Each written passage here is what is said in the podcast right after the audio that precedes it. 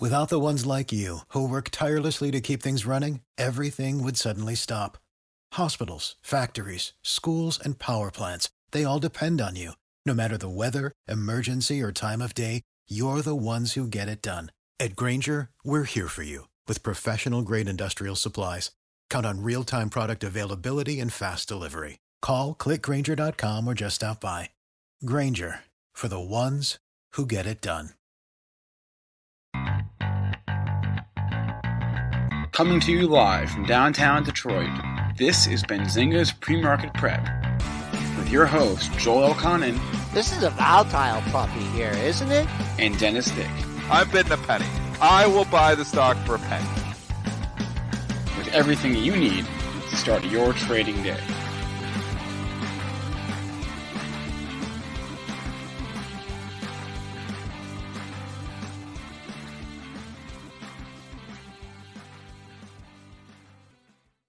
Good morning, everybody. Welcome to this Thursday Benzinga pre-market prep. Spencer Israel, Joel Elconin, and Dennis. Before you do anything this morning, hit that like button. Thank you very much. A like is is is a omen for a good day in the market. I think anyway. Uh, a lot of earnings on our radar today. 288 companies reported earnings after the close. Another 201 reporting this morning and 295 report after today's close. So earnings uh, are really the theme of today, the theme of the week, the theme of the last two weeks, really. Uh, we'll cover as many those as we can. We'll talk about the difference between value stocks and growth stocks, and because we got a question about that. And I want to hit on Amazon because Mr. Bezos went to the bank and cashed in a little bit. We'll talk about that. We'll take questions from our chat, as many of them as we have time for. Our guest, no guest for the first hour, uh, but Peter Tuchman will join us at nine. He is from Wall Street Global Trading Academy. He would join us from the floor, or technically from the balcony of the New York Stock Exchange. So hit that like button. Joel, how are we doing this morning? Uh, we're trading up uh, five handles here at uh, 4165, 13, 23 point range overnight. Uh, took out the low, rallied, just hanging in here. I'm looking for a quiet day here on Wall Street. Uh, maybe jobless claims number at 830 will shake us up a little bit, but uh, right now up four and a quarter. Uh, crude, that's down 41 cents at 65.22. My gold knocking on the door of 1800 once again, up $9.60 at 1793.90. Silver challenging 27 once again, up 36.8 cents at 26.89 and just call Bitcoin trading range here. Uh, up $815. You got great support at this thing at uh, 53,000. Show us your charts, Joel. I didn't show us a chart. You, yeah, you guys just don't want to see me. Oh, I did all that stuff and too many windows open here. Uh, so Bitcoin, there it goes. I wasn't looking and share screen. I'm just a little too fired up today. And the reason I'm so fired up is huge workout this morning. Huge. 10, I did 2,000 meters, Dennis. 10 200s under four minutes. I did 2,000 meters Joel. in 40 minutes. Joel's, I am fu- I'm fired huge, up. Too. Joel's feeling yoked today. He's I- I'm going to talk more than you today, Dennis. He, he's looking huge today too. All right. Uh, questions. The questions are slowly. He's like, I changed the questions are slowly rolling in here, and uh, we got one from a new investor, Pat. Uh, and here's some terms. It's more terms. We've been talking a lot about value versus growth stocks, and it's a multifaceted question. We'll let everyone weigh in on it. What makes a stock be in a particular category? What is the easiest way to determine what stock fits in that category? Keep up the good work. You guys are great, especially you. No, especially you wasn't in there. yeah, it's that part. Especially you, Joel. You're great. I love you. Okay, Uh, you start with the question, Joel. I mean, it's pretty simple, right? Um, value stocks are stocks with low PE that make money, that even pay a dividend, right? And they're just cranking out. They got a good cash, low debt. And your growth stocks are stocks that, you know, are trading at high PEs that you're hoping they grow into the PE and you know they're hot. They're they're your story stocks, like your Peloton and your Yeah. Tesla and things like that. So I have been, for better or for worse, a value guy for a long time. Me too. And I get in a stock like Peloton. I finally get a growth stock this winter, and my wife won't let me sell it. She doesn't want to sell. So that you know, I mean, still probably sitting on a double here at 80, but holy smokes. But uh, Yeah, from 170, it doesn't feel like a double anymore at 80. no, it doesn't. It doesn't. But Dennis, let's uh give your give your take on that. Then we can go to Spencer and Mitch if he has any. I mean, it's all about value versus growth. So as a trader, I trade everything. I trade Tesla every single day. I trade Peloton probably three days a week. So long, short, long, short, long, short trading, you know, momentum, reading the tape, maybe sector trading. If growth is flying out of favor, I do a lot of sympathy. If all of a sudden you have a major growth stock that is getting hit, and then I'll maybe hit some other growth stocks along with that because they're going to drag it down with it. Those are all relationship based trades. Majority of my trading is relationship based. As an investor, putting the investor hat on, I like to look, I will do swing trades on storied stocks that have ridiculous valuations, you know, like space, you couldn't even do a valuation. I was long that for a long time last year. But those are storied stocks. When the story cools off, you got to get the hell out because there's like what I always say is you got value investors that are willing to pay here. They're looking at fundamentals and numbers and saying, I'm going to go here. Story can carry stocks like here, here, here, here, here. Value investors are still here. They'll slowly come up if the growth is there, but they're coming up. There's that gap. So what you have is when you know if you have these story stocks from 2020, they're going to go on nothing because they're going on the momentum traders and the growth traders. When the growth slows, or when you know the story starts to cool off that's when these guys all say okay well momentum's broken. I'm getting out now. I want out now. The value investors are down here. The growth investors all of a sudden want out. This is the gap i talk about and what happens is that gap fills very very it can fill very very quickly or it can fill slowly right now we've had a slow leak in a lot of the story stocks like a peloton is a great example story stock for 2020. It's the stay at home play. Everybody's working out from home. Nobody can go. We got lockdowns going on. So the, the, the so you've got value maybe down here. Value investors sitting 10, 15, 20 bucks. The growth ones don't care though. They're buying, buying, buying, buying, buying all the way up to $170 because that's the story. Well, the value investors have come up a little bit because the, the obviously the company is doing really well.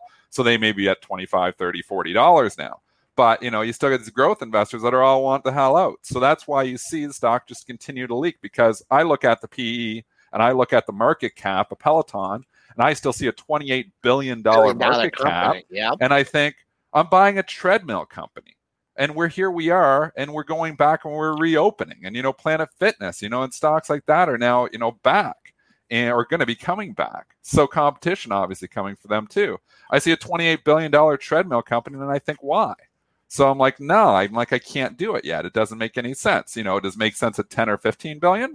10 billion? Maybe.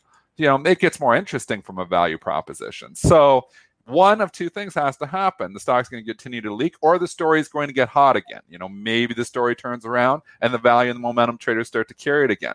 But the value guys are sitting here, you know, like Karen Finerman on CNBC thinking, no, I'm not interested in buying Peloton at these valuations whatsoever, even though it looks cheap because it was $170 down to 81. Cheap the value investors aren't coming in.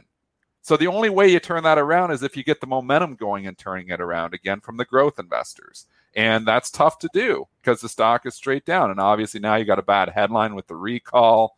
But you know, the, the, the rating's been on the wall for all these stocks for a long time. You know, I was given multiple warnings last week to ring the register on most of the value or most of the growth names because I feel like we're in for the growth names like July of 2000, where the bubble burst back in March. We're two months later, you know, back, the bubble burst for all these things in January, February.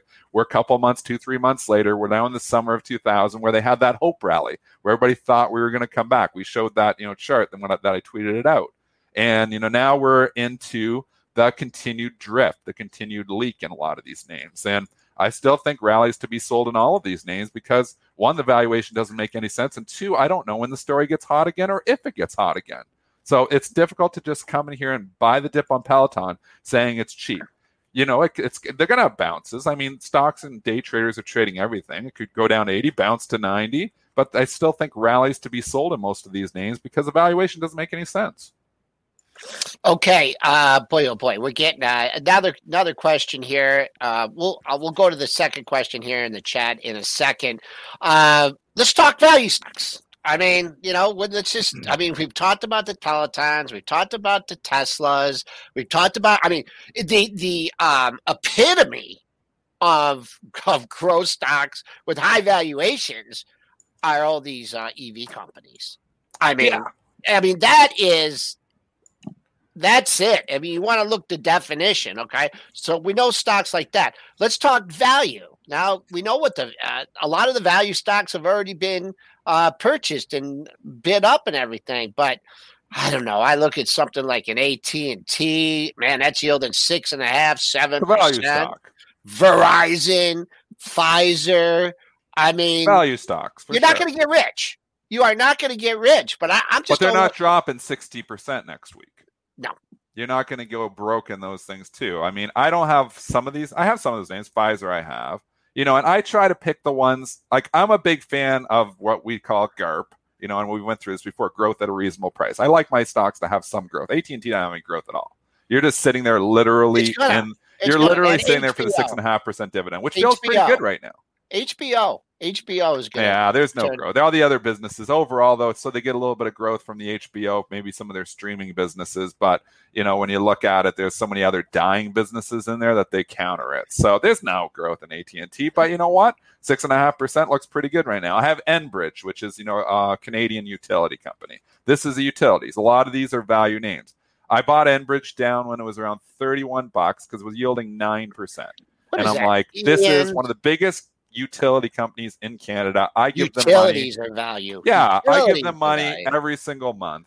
And you know, I'm not going to get rich on it, but um, you know, I'm getting 8 9%. I think the dividend is safe. So now it's come up. It actually has been almost one of my best trades for the quarter. I bought this probably in about October. I actually bought this near the lows. When it had that dip, you can see from the summer went down to 33 to like 27, 28 bucks. I bought it somewhere in there. I bought it in Canadian dollars. I think I paid around 40 Canadian. Symbol. it's 40 Can you give me a symbol? Symbol. ENB. Okay. Edward Nancy Bravo. So, you know, these are value names. But the problem now, what I was saying yesterday and what you were saying yesterday, is everything is overvalued, even though value names have had pretty incredible runs. So it's like, oh, yeah, I'm going to go into value names. I'm going to go into Enbridge.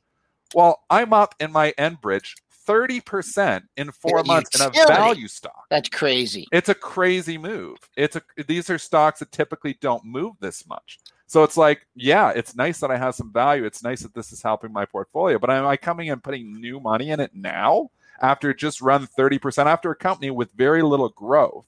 You know, people are just been flying into this this year because they're flying out of other names. They don't know where to go. They're like, well, 7% dividend looks pretty good to me. You know, and obviously it's now only a 6.81% dividend. Still looks pretty good. But you got to wait for a pullback now, in my opinion. To come in Enbridge now, it's run. And this is the, the story with all the value names, is the value names have actually, a lot of them have kind of become overvalued relative to where they were. So it's a difficult market to just say, oh, I want to put money here, I want to put money there. So I, I'm not putting new money into this market. I've been just sitting back and waiting for a correction to put new money. If anything, some of the growth names that could eventually get into a growth at a reasonable price. So we have growth at a ridiculous price on most Right. of these names. Right. Some of these companies eventually could get to okay, there's still good growth here, and the price is now reasonable. I don't feel like the Peloton price is reasonable yet. Would I be a p- buyer of Peloton at 30 or 40 bucks? Maybe. It depends on where the story is, but at 80, it's still too much for me. But there's probably some names eventually, and this is where you start doing your homework and say, okay, this got reasonable. This is a reasonable valuation now, and I can pay that price. That's investing. Trading, you don't have to do any of that homework. You just get in and out. But as a trader, you have to be disciplined to get out when you're wrong. I'll give you one more example and then we'll move on. But space. So I was in the space stock all That's last great year. Great here. story. Rode it from 30 to 60, sold three quarters of my position at 52 on the way down because I was like, I think it's breaking down. It was starting to break. I kept a small piece. I sold that piece out and then I reloaded the whole thing. So here's where the risk management comes in. I reloaded my whole position at 30 because I thought it was stabilizing at the end of March. I was like, oh, it's stabilizing. Story might get hot again. Then what happened? It started breaking down. I'm like, nope, it's breaking down. So I sold it all at 28. That's the discipline because I know I'm in a storied stock. I can't sit back and say I have dividend protection. I have value. Nothing, There's nothing. no value. There's none of that there. All I have is momentum. When the mo- momentum starts breaking, I got to get the hell out. So you have to take losers as a trader. If you're not taking losers, eventually your portfolio will be full of losers. And you will look at your portfolio and say, How did I let this happen? How did I lose my month? How did I lose everything I made last year? You will do that if you don't take losers as a disciplined trader. As an investor, you're investing in dividend companies. It's a bit of a different game. You're, you're not usually not going to get crushed to the tune of 50, 60, 70%. But in a stock like space, absolutely, you got to cut those. Fubo, you got to cut those. I reloaded my whole Fubo at 40.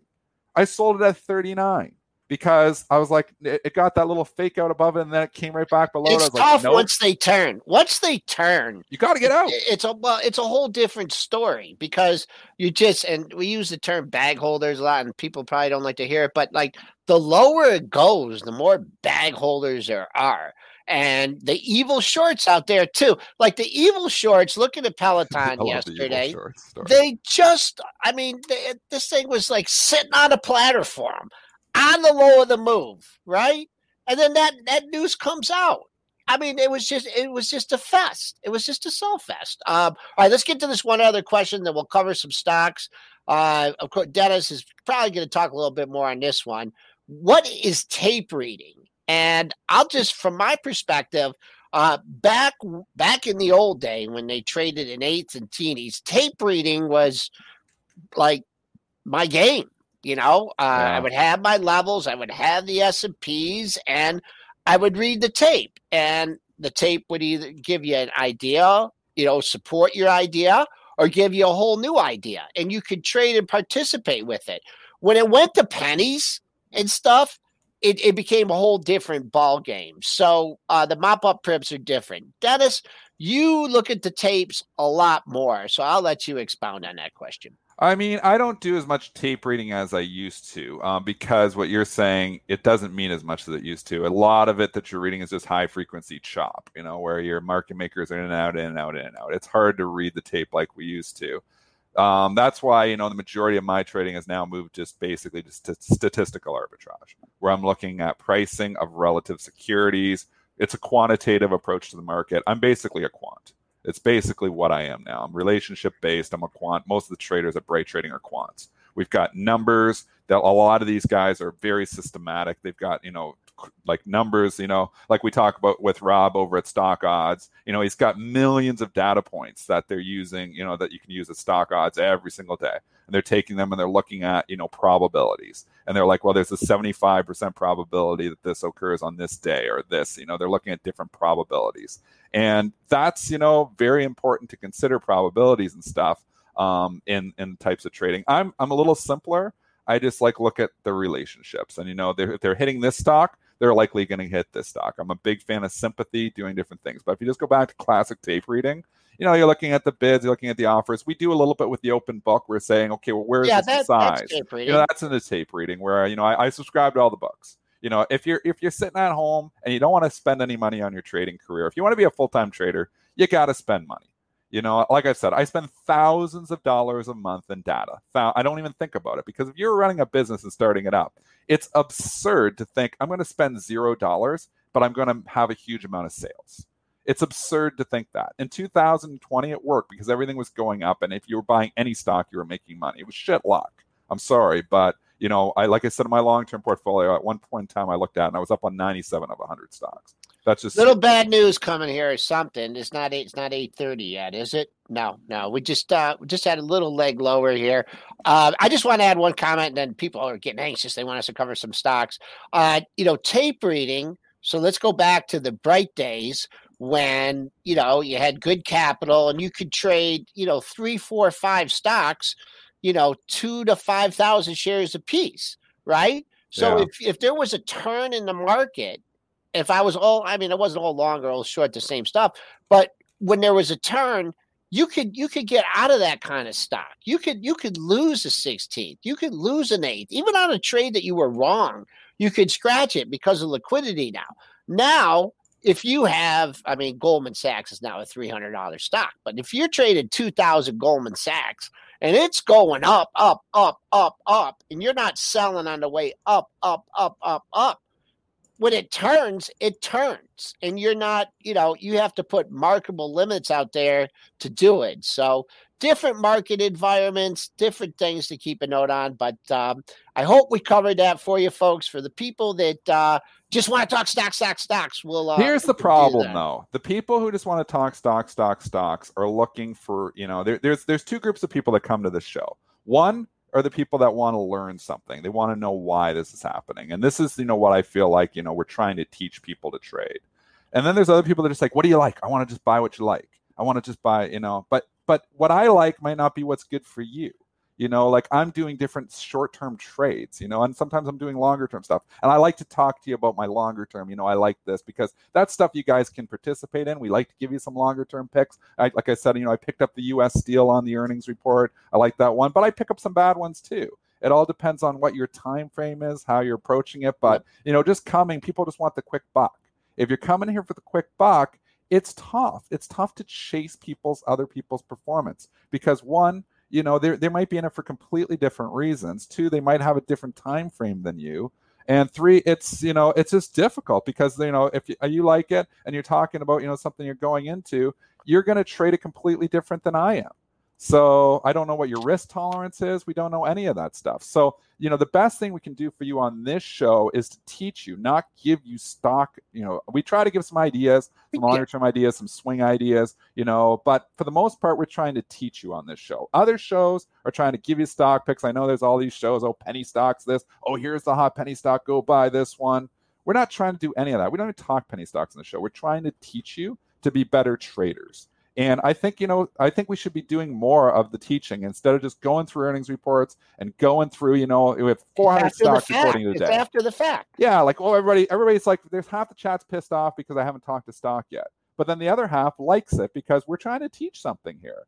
And I think, you know, I, I want to be more of the teacher to you guys. I want you guys to learn how to be better traders. And it's all about discipline. It's about cutting those losers. You know, I've been in this business 22 years. 100% of the money that I've accumulated through my wealth has been made through trading. All of it. You know, I had a Quiznos sub shop. I lost a hundred grand on it. So that actually was negative to me. I've really made, you know, I've done some real estate deals and some other stuff afterwards. But the the core amount of my money that I've made in my life has been through trading. So and Joel's Joel's made a lot of his money. Obviously, his wife's a doctor and stuff, but Joel made a lot of money trading too. You know, and in the, the markets. In, the, markets, the markets and in trading. Yeah. So I mean, we're trying to help you guys, you know, that are just starting. And you know, last year and nobody needed us because everything was going straight up and everybody was a genius. Now I'm getting texts like, "Oh, why stocks down? You know, what do you think of this one? Is it going to come back?" And I'm like, if you're down 30, 40 percent, you gotta have you, you weren't giving any risk management whatsoever. In my trading account, believe it or not, um, you know, I've had some overnights where I've had a stock taken over on me or something but I clean it up every single night. In my trading account, it's cleaned up Flat. every single time, usually around 10 o'clock because I have overnight trades and stuff. I'm usually completely out, flat on my trading account, not my investment. No matter account. what. No matter what. completely what. flat at 10 a.m. and then I take off for a couple hours, usually from 10 a.m. to 1 p.m. I got my kids, I do some stuff. That's the chop and slop hours. I don't like trading 11 to 2. I've said that for years. It's really tough to trade in there. There's no trend. If there's something going on in the market, I might be trading it but it's really hard to trade in those hours. So typically at 10 a.m. every single day, swing trades a little different, but I don't have any swings on right now. So I have zero swing trades on right now. That's all investments or day trades or overnights. I clean my trade. I'm I'm flat at 10 a.m. So even if I'm down, even if I'm getting crushed in something, I get crushed in something every single day. You know, I got 100 trades overnight sometimes. I guarantee you there's going to be a few losers in there. I take the loser and I get out. It's over. You know, like I was short SPH into the report here um, Suburban Propane Partners. I don't know why. Um, I didn't even realize it reported. It was on my sheet. and I missed it. I got short in the report. I covered. I just took the loss this morning. I, I, I lost money on that trade. So I didn't hold on and say, oh, it's going to come back down. It was a good report. It looks okay on the from a tape reading perspective. It's got some bids and stuff there. I covered. I just covered it at 15 bucks. So and and and so you know you've got to be able to take losers. And if you're not taking losers and you're just sitting there hoping your trade comes back, like everybody says, oh, I've never had a loser. I never take a loser. Eventually, you will be full of losers. Eventually, you'll probably blow out your account with that strategy. because you'll get caught in the wrong stocks, and eventually you're going to get caught in those stocks that eventually go to zero or close to zero. So you got to be disciplined and take those losses. So, anyways, that's my little rant. You can hate on it, you can love on it. You can say, "Oh, Dennis doesn't know what he's talking about. I've never had a loser, and I'll never have a loser." Maybe you're a trading god, maybe you have a crystal ball, but in all likelihood, you've just been benefiting from a relentlessly bull market. Yep, exactly, exactly. Hey, Spencer, Israel, you still around there, chap? Whoa, I sorry, I just dozed off there. I'm back. Put him to sleep. What Spencer's the- like, "Where's the stock picks? I want stock picks. I don't want this." Spencer's like, ancient what is crap." this? No, actually, I, I know for a fact that we're still in a bull market. You, you know how I know? How? Because this guy told me so. If, I don't know if you could see there. Let me see. Oh, that's great. Where'd you get? Where'd you get that? Uh, producer AB was driving and he saw this. That's a great. That's a great plate right there, man. Who got that? Those symbols. I don't know. So I want the one that says B E A R market.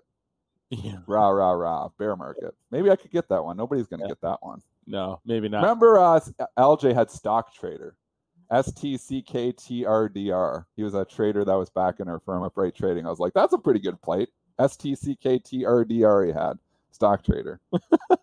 Fun. Okay, Let's let's get to uh look, guys. We, we don't have a guest today, so so consider that your guest segment. Okay, the rest of the time we can do some. That was That was my guest else. segment. So let's get to the What news. do Let's we get do to here? stock Twenty- picks. Let's get to what we like and what we don't like. 26 chat wants minutes. And I did not out talk you, Dennis. I did not out talk you. I tried 26 minutes. All right, Dennis I Dennis talk was too much. 16. I was 10. it, it's it's more the same here, guys. You, you- get some good reports out there, but stocks go down regardless. I don't know whether if you want to start with like Etsy, which was pretty strong report. Start with W. W. Okay, Yeah, because I actually had this trade too. So I get stuck in trades sometimes. Give me the report on W. Also, and let's just do it for the rest of the day. Like when we say this, say this goes value or growth. Okay. Wayfair growth. Growth. No, no value. No value. the, the the numbers for W were out this morning. Q1 adjusted EPS. They made a dollar. Eh, Let, me get the estimate for you real fast. Uh, one dollar earnings per share last quarter versus a whoa. That estimate must be there must be some adjustment there because the estimate was at twenty one cents. Revenue I killed it. re- revenue comparable. Yeah, or they just killed it. Revenue comparable. Uh, three point four seven versus three point three seven billion dollars. So a beat on the top line revenue, beat on the bottom line earnings. Uh, a- active customers up fifty seven percent year over year. So I had I got stuck in this stock along. Here I am. So growth stocks, I tell you, I buy growth stocks sometimes Yeah. too. I got stuck in a long overnight. I don't know how the hell I got stuck in it. I was trying to get out of it all night. I refused to sell it down seven bucks because I was like, I think they're gonna beat. I think it's gonna pop on the earnings. So I'm like, I'm gonna sneak out on the earnings pop. So I had my plan already to get the hell out of this thing. So it was literally down ahead of the report, seven bucks last night. I did not want to take this through the report because I've been hammering growth names. Had nightmares was going to open down like 50 bucks. I did not want to be long, but I'm long it. And I'm like, okay, this is my game plan. This thing reports at 7 a.m. I'm going to get up and get out on the print. You know, pretty much regardless. I like I think they're gonna beat. I think it's gonna pop from the algo on the print. I'm gonna get out on that and you know, and, and then I think it's gonna tank. So I actually called this to a T because I actually got out at I sold um unbelievably at 277 this morning, which I believe is the high. Right I believe I believe I got the high tick. So um, I got out at 277 on the print. I never do that. I had the order out there. I wanted to get on the algo print because I know the algo comes in and says, "Oh, it's a beat. I'll buy it." I was like, I got to get out on that algo print because I think this is one. Even if it beats, I think it turns around and goes down. It actually stayed up for a few minutes there, and then it started to leak. So the predictable, what they've been doing to these earnings on the beats, they still hit them anyways, and it went down. Um, and now it's trading down. It's holding up fairly well. It was a really big beat. So I actually, after I sold it initially, I was like, I might regret this because this was a pretty good beat. But then I didn't, and obviously it, it tanked after that. So I mean, sometimes you just gotta have a game plan. I was on the wrong side. Did not want to be long in this stock going into the report. I was got the earnings pop. It did exactly what I thought. I got out of it. I made, you know, I think I bought the close by accident. I don't know. I'm running algorithms. I'm running a lot of things. I don't know how the hell I bought the close, but I did. Um, anyways, maybe it was maybe it was intentional. I don't even remember because I'm trading so many dang stocks. But regardless, afterwards, I was like, I don't want to be long this. so that was my plan to get out on the print. I got out on the print at 277, and You're lucky. obviously it's tanked after that. It was a small position. It wasn't a big position, but you know, even a small position Wayfair. Seven, eight bucks. Yeah, I know it moves Yeah. around. So it was a small position for me, but it was just nice to get out of it. So I just want to tell you know, sometimes you just got to think, okay, how am I working this out? And sometimes you know, I would have taken the loss if it was down like thirty bucks and I didn't get out on the print. I would have ate the loss too. So, but you know, I kind of had an idea that I could get out on the print. I did. So lucky. Uh, I just want to say I'm not going to drill on the technicals on this, but also, you know, you talk about growth versus value, and we also talk about, uh, you know, stay at home versus reopening stocks, right? And this was a stay at home stock, right? Everyone was ordering their furniture and whatever. I even think we got a few things from there. So, number one, it's a stay at home stock in a reopened environment and it's a it's a high PE stock. So it had already turned. So you know you can categorize you know things not only by value and growth. We also talk about you know stay at home versus uh, reopening. Those are all relationship based Yep. trades. Yep, yep. Just a little little another another tool for your toolbox. There. I mean, that's right, all. You know, I've got the lists, and most of them are in my head. But that's how I'm making my money every day is those relationships. You know, we have like a, a, a data point from a drug company before. It's not they're not really impacting it now, but you know, okay, well, it's good news for the stay at home. It's it's bad news for the reopening, or it's good news for the reopening, and I buy the whole group. My reopening go-to stocks were all the airlines and cruise lines and casinos. And if it was bad news, I would short all those stocks. Yes, evil shorting again. You know, just basically, you know, keeping those relationships that the market has deemed, you know, to reopening or lockdown stocks. And if it was lockdown, I'd buy the Zooms and Pelotons and Teladocs. There was lots of times I thought Zoom, Peloton, and and and and Teladoc were ridiculously overvalued for a long time. I still had lots of long trades on those. You know, I don't care as a day trader. I don't care if it's long or, or, or if it's overvalued. I just care where the momentum is, and if the momentum's going to be, you know, if we got a, a, headline where oh it's not looking as good and the reopening stocks getting hit, they're going to buy the lockdown stocks. So that's where I make my real bread and butter is from that stuff. It's not really making stock calls and saying, oh, I like the chart here, I think it's going down. It's those relationships.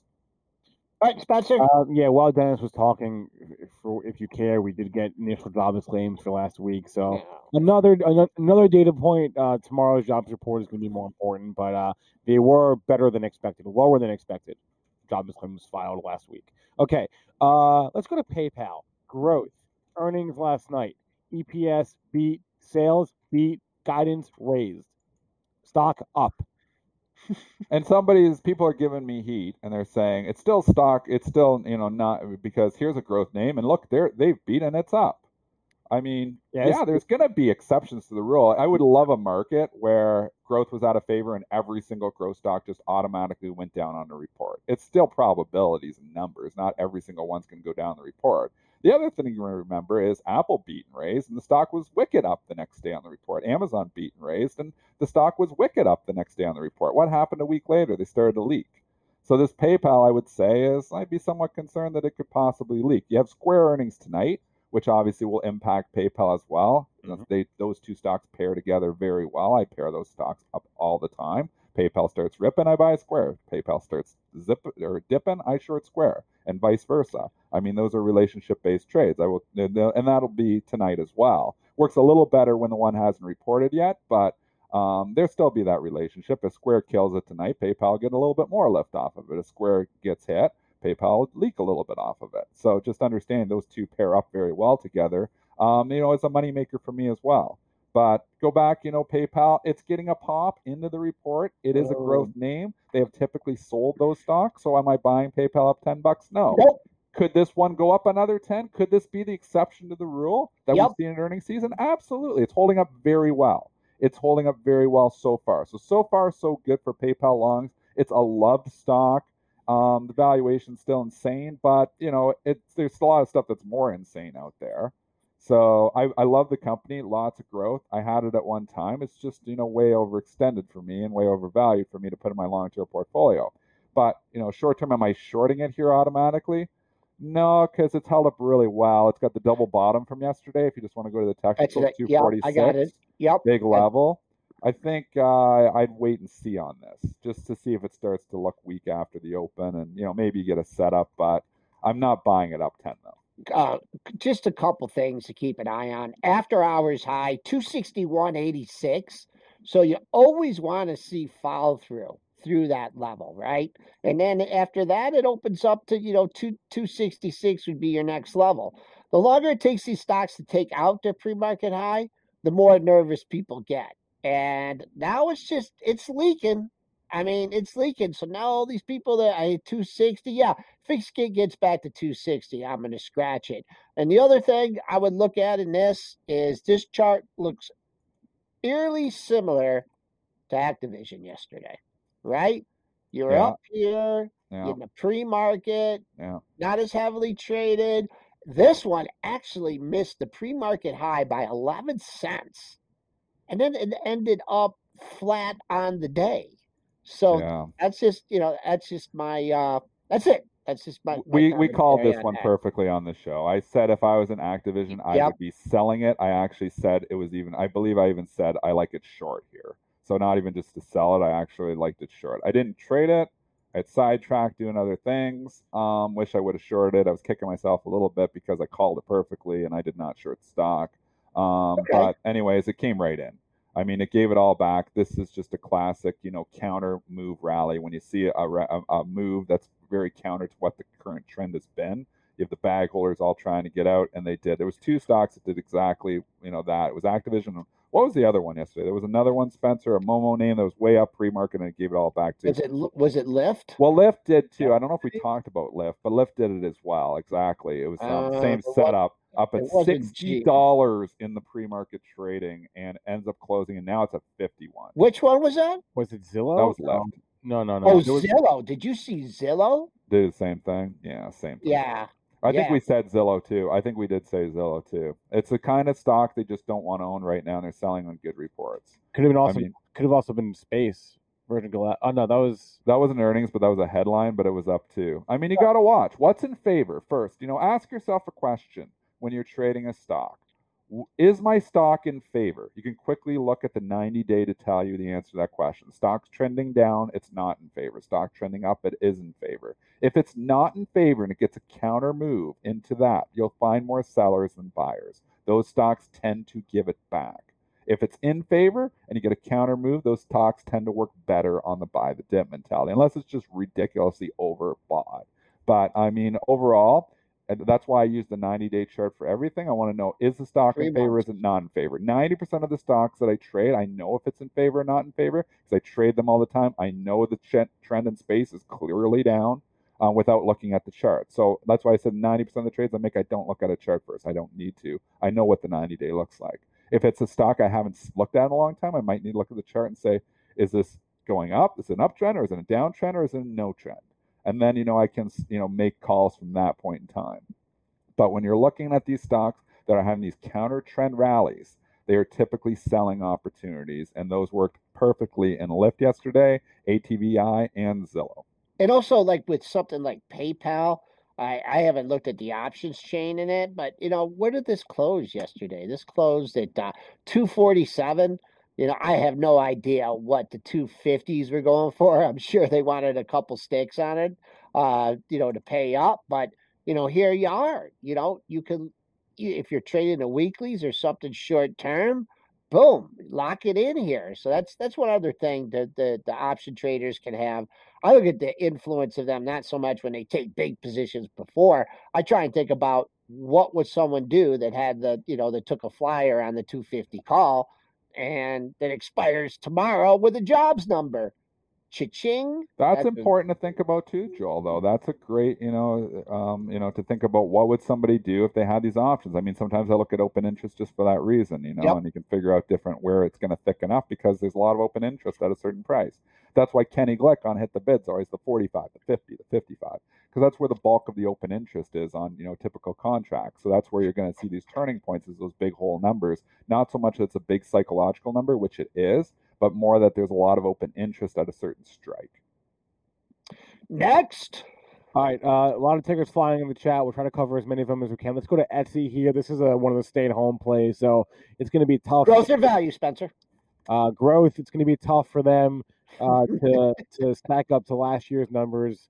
So even though their earnings per share came in above estimates, their sales came in above estimates, uh, that, that that's what they said on the call. Is like, hey, it's going to be really tough for us, and w- that's not a surprise. We we we knew that, but they're acknowledging, yeah, our growth is, our, our, our growth rate is going to go down because it, it has to. Twenty bucks. Be- um, beautiful setup, short into the report. I didn't short it, but um, it w- would have been a good setup because here you were. It's actually even a rally, and if you, uh, if Etsy blew it away, it probably was going to rally and give it back.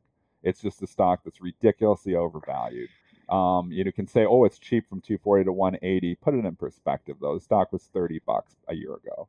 You know, 185 dollars now, and the stock was, you know, already trading on a nosebleed PE when it, even when it was 30. Yes, it has grown a lot. Yes, those value investors like myself would probably pay 40 or 50 dollars for this. There's not a lot of value investors paying 165 dollars for Etsy. So if the momentum is gone and the growth is not as much as you know we had hoped, um, you get that huge gap that I'm talking about again. Value investors are sitting at 50 bucks. Momentum investors are saying there's no momentum, not buying at 165. The stock could actually continue to leak. You'll see rallies, you'll see counter trend rallies. I think all those rallies are to be sold. I think a stock like Etsy is a perfect setup that we might be in uh, July of 2000. Yes, I keep referring to it because it is working to refer to that because it's making you make the right decisions when you're trading. Um, I think we had the nice, you know, rally in April, which was more like the summer of 2000. I think this continues to leak. I would not be the least bit surprised if Etsy's under $100 when I look at it a year from now. Uh, Dennis, someone just mentioned like the 90 day thing, and you're looking at the trend, and I'm looking like for Etsy. I mean, it's been choppy, right? But if you look at the last three monthly candles, what do you see? You see some red there, right? So uh, look at you, yeah, look at that bottom right chart. That looks like it's getting ready to break down. You can say it's already sold off uh, 100 points from the highs. That chart on the right, on the bottom right looks Right like it's breaking trend. That looks like it's going to be a not a good year for Etsy. Again, anything can change, you know, and I might turn around and get bullish, you know, if they turn around and they start to get some momentum again, the momentum traders come right in. But to come in here and catch the falling knife at 165 and saying you know it's going to come back, we don't know anything. This is not the market to say they all come back and stonks only go up. It is not the market for that. We're in a different, you know, we're not in Kansas anymore, Dorothy. So this is, you know, literally not even hit the 50% retracement yet, which Joel just put on there so nicely. So I mean, you start thinking the 50% retracement's down at 140. That's another 25 points lower. Typically, the 50, the, they'll bounce at the 50%, but we're not even close to that yet. So if you're coming in at 165 now and it bounces to 180, you got lucky because I tell you, this doesn't look great. You know, maybe it's going to bounce and maybe stocks will eventually all come back. But, you know, they didn't in 2001, 2002 to 2010. A lot of these stocks we know didn't come back for 20 years. Some of them didn't at all. I just be careful. Etsy's still a good story. Etsy still has some growth. But Etsy's momentum has completely turned, and that's why you're going to see, you know, a difficult time for the stock to just bounce right back to 240. Uh, patient buyer here, pre-market low, one sixty two oh six. So you're four bucks above that. So you know, until you breach that pre-market low, then you know maybe the low is in on for the session. It just the way it looks, the way it's bounced, it's just kind of like a uh, dead cat bounce, maybe. But uh, that low one sixty two. Look at this. I, I would keep an eye. If you're looking for more downside today, I see three lows in the same area. Uh, 157. Ooh, that's another nine bucks away. People don't want to hear that. Um, I do see one. Yeah, that's all I have on the dailies, folks. I doubt it's going there today, but uh, keep an eye on that pre-market low for follow through. If somehow it, you know, it never comes near that pre-market low, maybe it's something you can lean on. Uh, but and, and then on the other side here, you know, people that are long the puts, you know, hey, I just took a flyer on the 180 puts and they're 15 bucks in the money. They could be bidding for stock here and be able to trade the stock on the way up. So keep an eye on the pre-market low coming off it. Uh, below that, there's not much daily support. All right, all we've done so far is talk about growth stocks that are out of favor. Uh, let's talk about Rocket here. This is this is more this is a value stock, but it is still out of favor. Yeah, this is it a value stock is a, is the question as well. I mean, they've been in an environment where their earnings can't be better. I mean, it's been a fabulous environment for Rocket, and we're obviously worried about interest rates going higher, and Rocket is ground zero for that. So just the fundamental thought process that this is a cheap stock and it's got to go up may not necessarily be the case if you start to see interest rate rise and interest rates rise because this takes a direct hit. It's a Reddit storied stock too, and the story has cooled Mm. off, and you have bag holders all over the place. I was long Rocket a couple of times. I actually rebought at 25 and I ended up selling it. I, I think I actually scratched it somehow in the swing trade portfolio, but I would have taken the loss on it too here. You got good support down here in that 18 $19. You know, if I was in it, I probably would hold it at this point just because there's so much support at 18 but it's a stock that's going to have a real rough go because one, you have a lot of people on Reddit that are caught in this. Two, you have a lot of people that are value investors that are caught in this. Three, the storied momentum that this thing had is all but gone right now. Um, and you have a rise potential, you know, rising interest rate environment coming. So, I mean, that's really why we've been selling off because everybody's worried that interest rates are going to have to start going up slowly. Um, if inflation starts to go up, they're going to have to start to creep up interest rates a bit, and that's not good news. They're not going to, you know, raise extreme amount, but we could be entering a rising interest rate environments, which is not good for Rocket either. So um, I don't love the stock here. Pretty good environment, man. It's been a pretty good environment. It's been a perfect environment for them. It's an environment that really is the stock should have been a lot higher. So you think, is this as good as it gets? And maybe it is. And I think the market is saying that as well, and that's why it's down again. So sorry, you know, I'm not buying it at 19 today. If it And you starts know to turn and starts to look like like some life, I might get back in this one. But this is one of those value, like supposed value stocks that if it starts rising, interest it could start going down. It's it's really cyclical to a certain extent. I mean, we've been in a low interest rate environment for a long, long time. So, you know, you can look at it and say, well, you know, if the interest rates were higher, this would be probably making a lot less money. So, I mean, you got to look at it from that perspective too. It's the same thing like why US Steel looks like a cheap, cheap stock right now because they just killed it and they're making a buck a quarter, but it's cyclical. It's not going to always be making that kind of money. The chips are the same thing. They're cyclical. So this is to a certain extent. I mean, it's just been, you know, low interest rates for a long time. Great company, RKT. Um, I'm going to stop buying it here today. This is weird. Uh, did they have a? They have a dividend? I don't. re- Did this trade No. down to sixteen thirty nine? I thought the low was seventeen fifty. When did it do that? I don't know. It's shown in Didn't the. they have a special? They did have a special dividend or something. didn't? Oh, yeah. I feel like they did. Yeah, it was a buck eleven. Okay, Yeah. there you go. You know what would help this is if they actually feel like they can keep and they actually instituted a full time dividend. They like started paying a dividend. This would help the stock because then people would see it more as a value stock. When I think value stocks, I think a dividend. I see a zero on this and I think, oh, it's you know not giving me any money. Is it really a value stock? Or you know, are they not confident enough to pay me a dividend? They're not confident that their earnings are going to continue to be as stable as they've been. So if they if they started a dividend up and stuff, I'd get more interested in this. Uh, so you have the adjusted with the special dividend. Uh, you can sixteen thirty nine is the adjusted low after that special dividend. This has not undercut the IPO low. And what did Eric Kroll say yesterday? What percentage of stocks undercut their IPO? Eighty-one percent. out 80 yeah yeah so you know if if you don't think that's going to happen then you know you purchase here be prepared for it to happen i i just haven't um i played options once on the long side and puts once. I just not i don't know. It's just like this kind of environment with the way housing is the potential of rates it's just when a stock's not doing what it should in a good environment then you got to be careful what's going to happen and, and the environment changes and That's the That's what- concern that's what is let's Stan- see how they do in a, a little bit of a rising rate environment and do they start getting hit. It's maybe not the environment I want to own this stock. I still like the company and I'm, I think I will put this in my long-term portfolio again at some point in time. I'm not ready to do that today because I think the unknowns of inflation, you know, which we know is happening here in a rising interest rate environment, is a direct hit on this. okay let's go let's Um, keep us rolling spencer Yeah, Dennis. I don't know if you want to look at that Wayfair chart now, but I don't know if you saw if you. Oh, it took off. That's Yeah. fine. yeah. So that, they must set something on conference yeah, call. Calls going calls going on right now. So Yeah. they must someone someone. oh, I mean, you can't look at it and say, "Oh, you- why didn't I oh, hold that?" you You know, know what what? heat I would have taken on that- that? it went down to 250 I would have taken so much heat. I would have puked it out down there. if so you're there's no trading stocks like heat. that, I mean, Dennis takes a, a position in the earnings. You heard the kind of plan that he had, I got out of my plan. out, It worked and he was, perfectly. and if it went against him, he would have gotten out too. So, Yeah. I mean, if if you're good at trading crazy stuff like this, then go right ahead. you can't in this game. You This is cannot be looking. I'm going to tell you something too. And it's another lesson for the traders here because we don't have a guest today, so it's a good teaching day. But if you're looking at the trades and you're always getting upset when it goes up more, when you sell it and then it's up more than that, you're upset with yourself, why Who I? cares? You're going to have so much trouble in this business because there's going. You're never going to get a perfect. You're never ever going to sell the top and buy the bottom. It's never going to happen. It happens once in a blue moon, and it's like, wow, I sold the top on that today. Um, it's not going to happen. So you can't have regret for what you did. Somebody wanted to talk about SPH.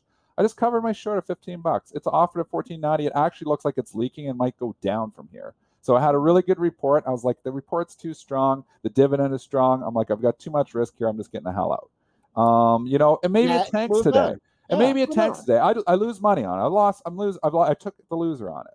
But I can't look back and say, oh, I could have just covered a 14.95, and you know, I think the 14.80 bid's going to get hit, and it's going to open at 14. It's like, oh my goodness, why did I cover 15? I'm such an idiot. If I was doing Drive that myself, crazy. I would drive myself crazy. I'd have so many bangs on my head from banging my head against the desk. You can't do that in this business. You're not going to get it perfect. You're going to get some dead wrong. It's okay. In trading, it's okay to be wrong. You just try to be right more than you're wrong. But it's really okay to be wrong and to be wrong a lot. It's okay. Okay, what about trying to figure out what we want to get to? I must really be okay. Oh, Next. All right. Next. You, you, should we do a couple more earnings or should we go to the chat? Because there's some non-earning stuff from from there that we can get to. But we still didn't cover Uber. We didn't cover Twilio. We Somebody wanted Pfizer, and Pfizer's Oh, a boring Pfizer's been stock, crazy but it lately. but but it, it's been crazy lately. What Um, is going on? I'm long Pfizer in the long term account. too. I was I looked. I looked at a long-term account. I, was have it. actually long it overnight too. Why? Because of dividend capture. This dividend capture did not go well. What So, happened? I bought the close on Pfizer, which was thirty nine ninety seven. My out to break even would be thirty nine fifty eight. Um, it got downgraded today. So um, you know when you get a Oh. downgrade, you're just like, oh, that sucks. But you got to eat it and move on. So I, I have the long term Pfizer account. I'm in from fourteen dollars. I'm not selling my long term Pfizer position. But short term, I had extra shares in my trading account. I bought Pfizer on the close at thirty nine ninety seven, and um, you know the adjusted close is thirty nine fifty eight because it paid the thirty nine cent dividend. Often Pfizer works well with dividend capture. Today it did not. There was also some headlines with the vaccines that wasn't helping yeah, as well. exactly. A Yeah, that wasn't helping either. But then you get the actual downgrade from Mizuho. Pfizer gets downgraded uh, to neutral. Um, yeah, with a price target above where the stock is. yeah, I know, which is just nonsense. But everybody just sees downgrade me too, and they hit the stock. You know, I hit those Wow. ask questions later. So I I worked Look at it that out. range in that thing yesterday. Holy mackerel! That that, that Pfizer was there news out intraday? I the vaccines. There, there's a lot of vaccines. What a crazy! I mean, that is A lot of headlines, man. wow. And now it's Yeah, so you got some volatility in Pfizer here now. Um, so I, I had the overnight position. I sold and took the loss. I sold at 38.95, 38.94 this morning, right in there, around 6.55, 7 o'clock, right Good around there. So I took a I took a 60 cent hit on Pfizer, which is a big hit for a Pfizer oh, for overnight. Pfizer. Yeah, for that- Pfizer overnight is a big hit, but I had the downgrade working against me, the vaccines working against me. I eat the loss. That's a good loss. That's a good trade. You're like, how do you lose 60 cents? How is it a good trade? You know what? It's down another 70 cents from where I just sold it. So it was a good trade. I've saved myself 65 cents by eating the loss. So you got to eat the loss and move on. You can't just Are say, oh, I, I can't sell. out? I, mean, I can't sell when I'm down. Are you going to be able to dig out today? Or is it? Or is it? Are you too yeah, far? yeah, because you know the Wayfair I actually made money on. So Right, I think. I'm actually, and I got a couple moving my way. I got a couple bad ones, like I said, the SPH I lost on.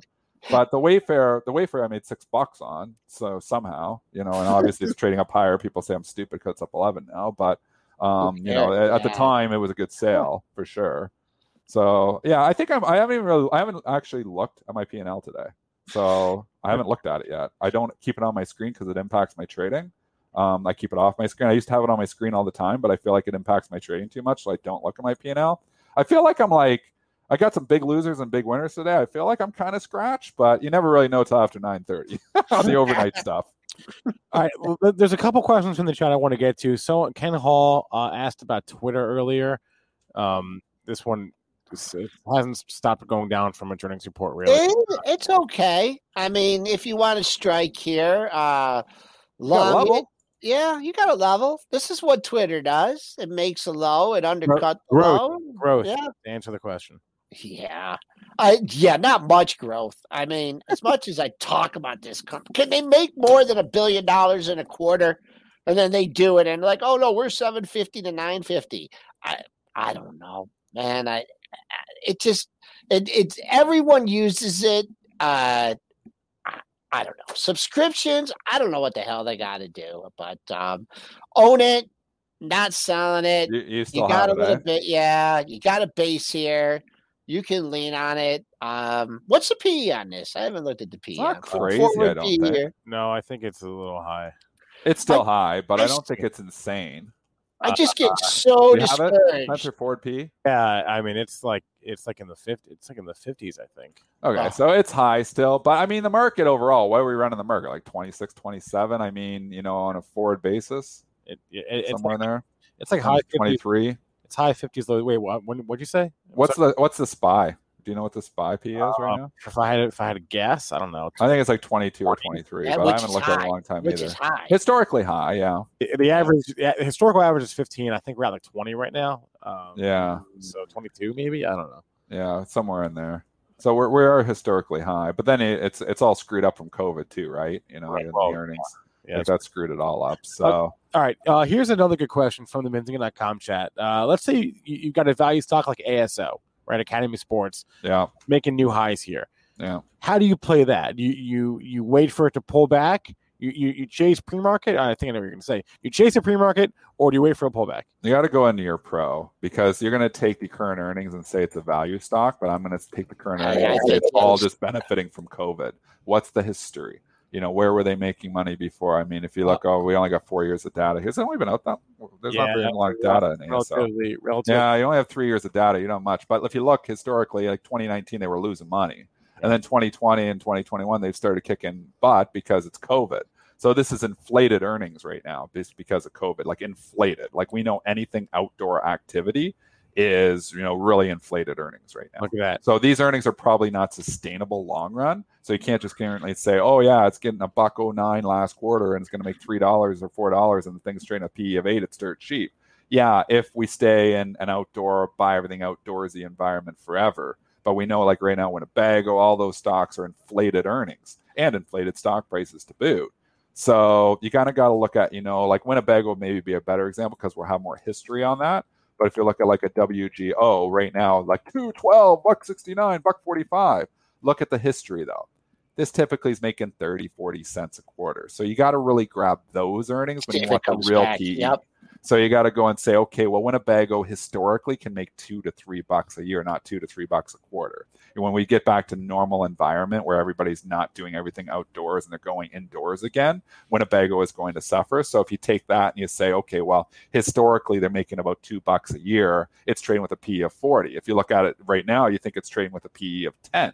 It's a big difference. So you got to look at the history of the earnings. This is your CFA cap on right now, and what is sustainable. I don't I'm think gonna, the I'm current rate of earnings here. on these out, yeah, I'm, gonna activities stop you right here on this because a little bit because, and I, I talked about this. I mentioned to Eric. I think, I think what's happened the past year has changed people's perspectives.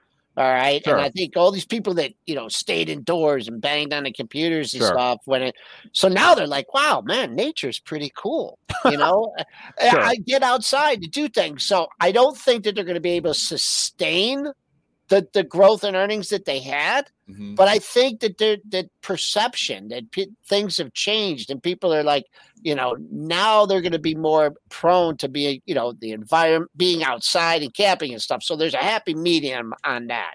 Uh, people have changed. Just real quickly, you just got to keep an eye on 3375. It's your uh, was the old time high. You hit it yesterday. You hit it last month. You sold off it. So if this thing is breaking out, you know, then boom, it's going to hold this 34. It's going to keep on going and keep on going. I'm not chasing it. I'm not buying it.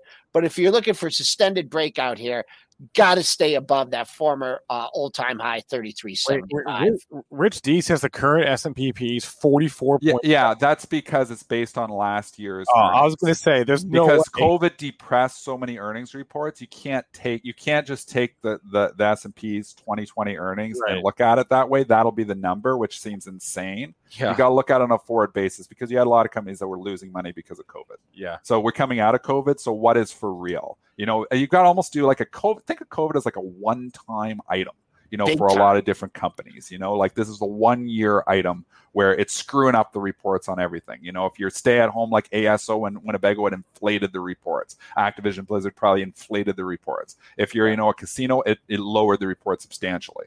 So you got to think, you know, where were you before COVID? And if we're going to look like a little bit different after, to Joel's point, is a fantastic point that, you know, probably Winnebago is going to settle up a little bit higher because people start liking outdoors a little bit more. So there's is some long term Activision Blizzard. People never played video games. They like playing video games. It's going to be sustained effects there. But it's Did you just not go into to Raz triple play talk?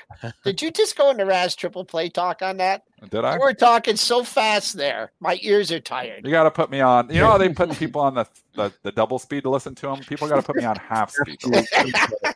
So What I'm always Well, talking on I'll, double I'll speed. tell you what. I'll tell you what. The best play, the best way to play ASO was watch Money Mitch. I talked about this Tuesday night. There we Literally go. Tuesday all night. over it. There we go. This, Tuesday Mi- night. this money, Mitch. I mean, we love the Mitch ideas. He gives Last us a lot of good ideas. On the ASO, I will, I will note short interest is pretty high. I'm seeing in the 30% range for ASO short interest. So keep that. It's not nothing. That's not nothing. Keep that in mind as well. Um, li- liable for a short. We're not getting to a lot It's of already kind of had it.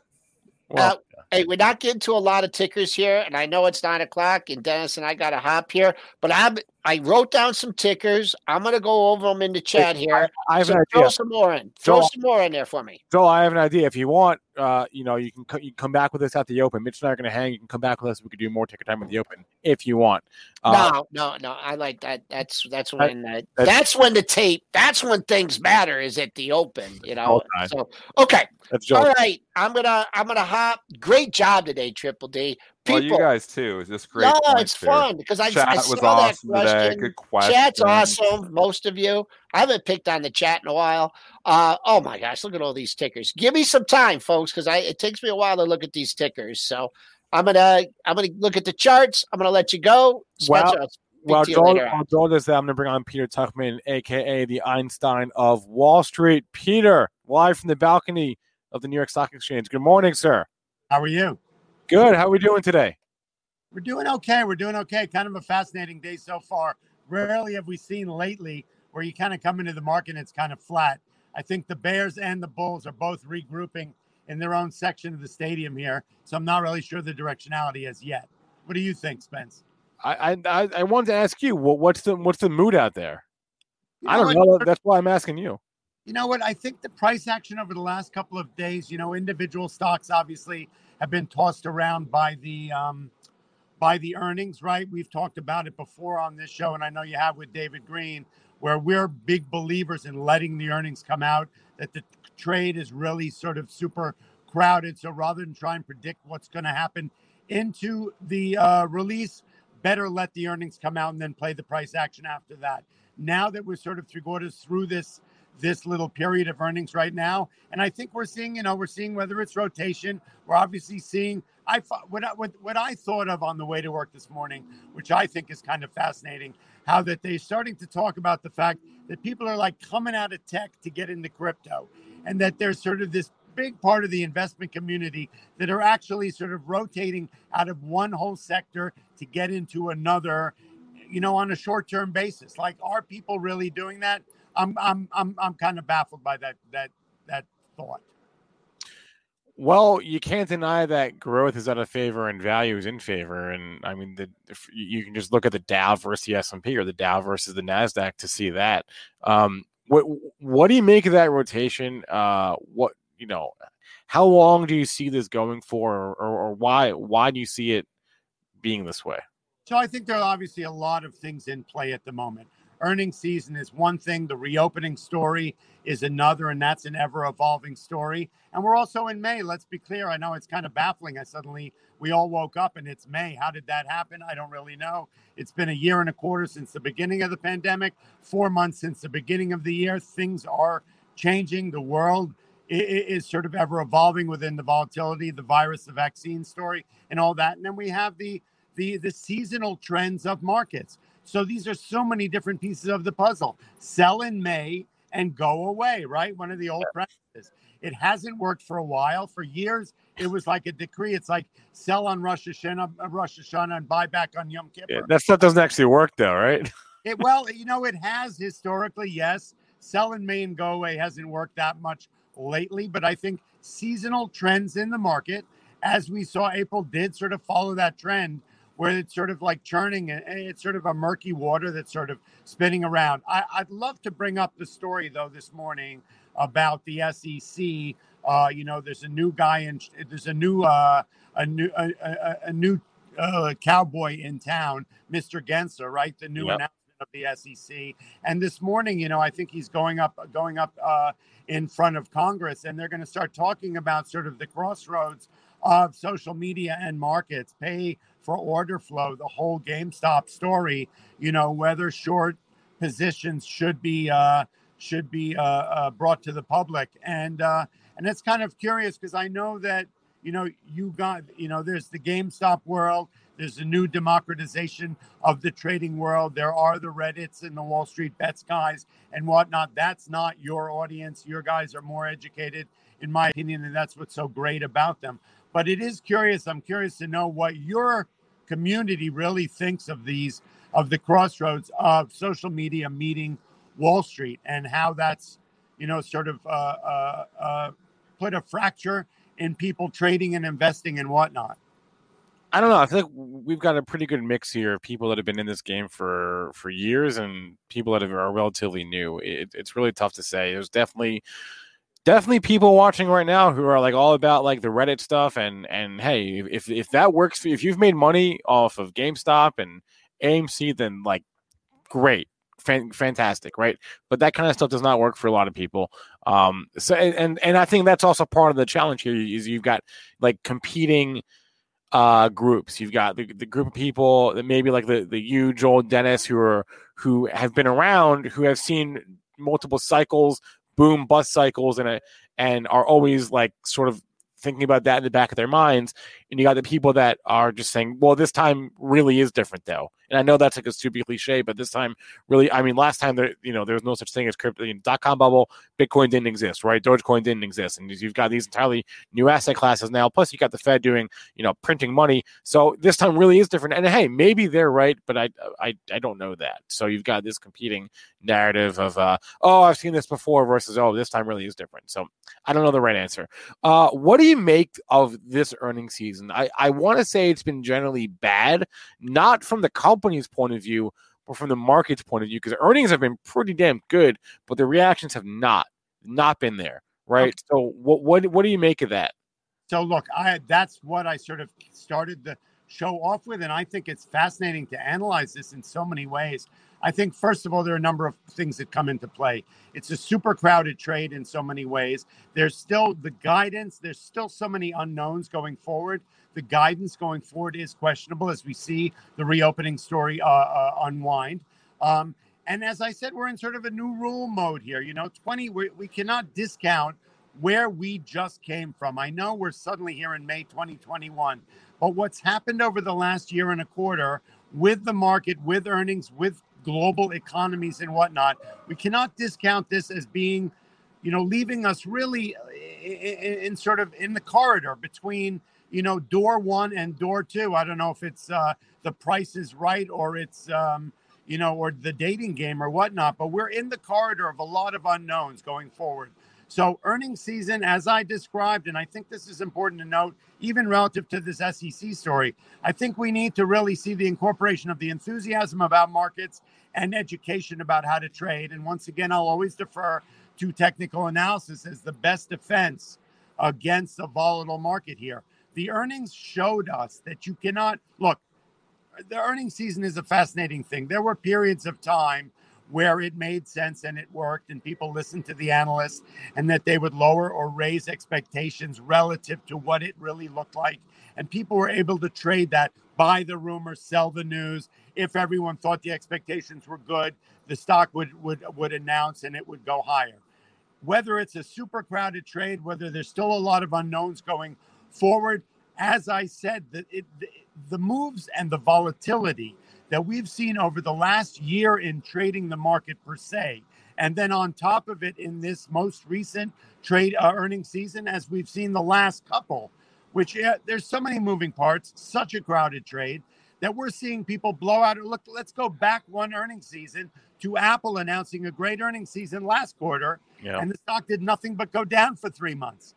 Once again, we're seeing that same thing. So, is that a super crowded trade? Is that sort of that people aren't believing the story, or people are still uh, aware that there are more unknowns and knowns in guidance going forward in Yeah. virtually every industry?